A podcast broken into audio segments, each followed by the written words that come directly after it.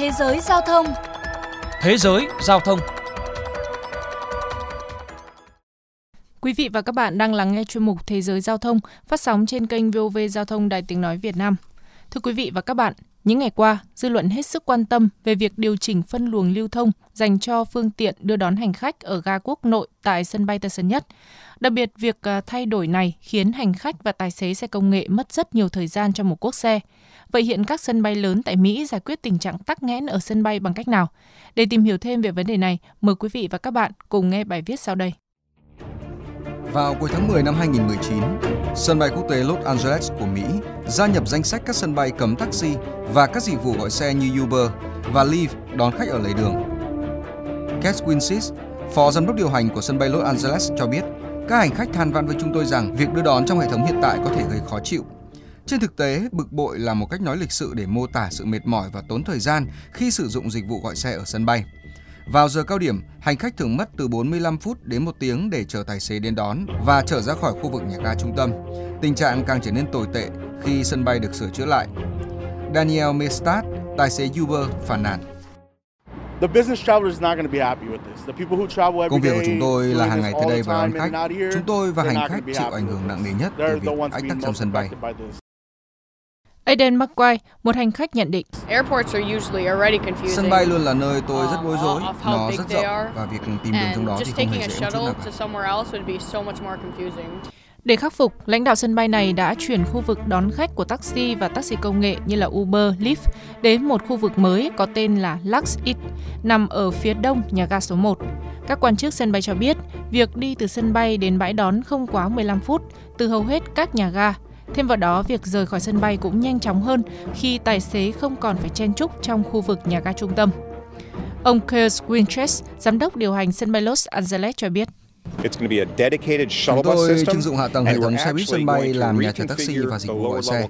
Ưu điểm của hệ thống này là dòng xe sẽ không bị cản trở và hoạt động thông suốt. Ông Keith Wynn Sis cũng cho hay, để tăng tiện ích cho khu vực mới này, sân bay bố trí cửa hàng ăn, không gian âm nhạc, nhà tắm, công trình phụ ngay sát để phục vụ tài xế taxi, Uber và Lyft. Chúng tôi có quầy bán đồ ăn nhẹ mở hai mươi tư trên hai mươi tư giờ. Nếu hành khách và tài xế muốn mua ăn nhỏ trước khi lên xe về nhà hay khách sạn thì cũng rất tiện. Tuy nhiên, một số hành khách lo lắng rằng hệ thống mới sẽ gây khó hiểu, trong khi thời gian đưa đón cũng không giảm bớt so với hiện tại. Theo một báo cáo gần đây, sự điều chỉnh này đã xảy ra sự hỗn loạn trong tháng đầu tiên. Hành khách phải mất tới năm mươi phút để bắt xe và mặc dù hiện tại đã tốt hơn nhiều, nhưng hiệu quả giảm tắc nghẽn vẫn chưa như kỳ vọng. Một số hành khách chia sẻ. Có quá nhiều rắc rối, đặc biệt là với trẻ nhỏ. Việc này mất quá nhiều thời gian, nhiều người đã nghĩ đến hủy và việc đặt một chuyến xe khác. Lý do tôi lựa chọn Uber trước đây là sự tiện lợi, bạn chỉ cần lên xe là xong, còn bây giờ phải lên và xuống xe buýt rồi mới lên xe, trong khi có cả đống hành lý đi kèm nữa. Ngoài sân bay Los Angeles, sân bay quốc tế Seattle Tacoma của Mỹ làm việc với nhà cung cấp ứng dụng gọi xe để chuyển điểm đưa đón đến bãi đỗ xe của sân bay. Sân bay Seattle còn có nhân viên hướng dẫn tại khu vực taxi công nghệ đón khách. Giữa tháng mười một năm ngoái, sân bay quốc tế Austin-Bergstrom, bang Texas, cũng chuyển khu vực đón taxi và ứng dụng dịch vụ gọi xe xuống tầng trệt. Ở điểm đón mới, các làn đường dành riêng cho taxi nằm ngay bên trái, còn bên phải là ba làn đường dành cho taxi công nghệ. Ba làn đường này được phân loại màu xanh lam, đỏ và vàng, được đánh số từ một đến bốn cho dễ tìm. Do khoảng cách đi bộ là khoảng hai trăm ba mươi mét nên trước khi thực hiện thay đổi, sân bay Austin-Bergstrom bổ sung dịch vụ thuê xe điện. Mỗi xe có thể chở tối đa mười hai hành khách đến điểm đón taxi. Đánh giá về xu hướng điều chuyển làn đường tại các sân bay, nhà báo chuyên về giao thông hàng không Brian Summer đánh giá. Khi tất cả đều đổ về sân bay thì thực sự đây là một chỗ đông đúc, quá nhiều hành khách, xe cộ và ách tắc. Đó là lý do tại sao các sân bay cần hành động để thay đổi.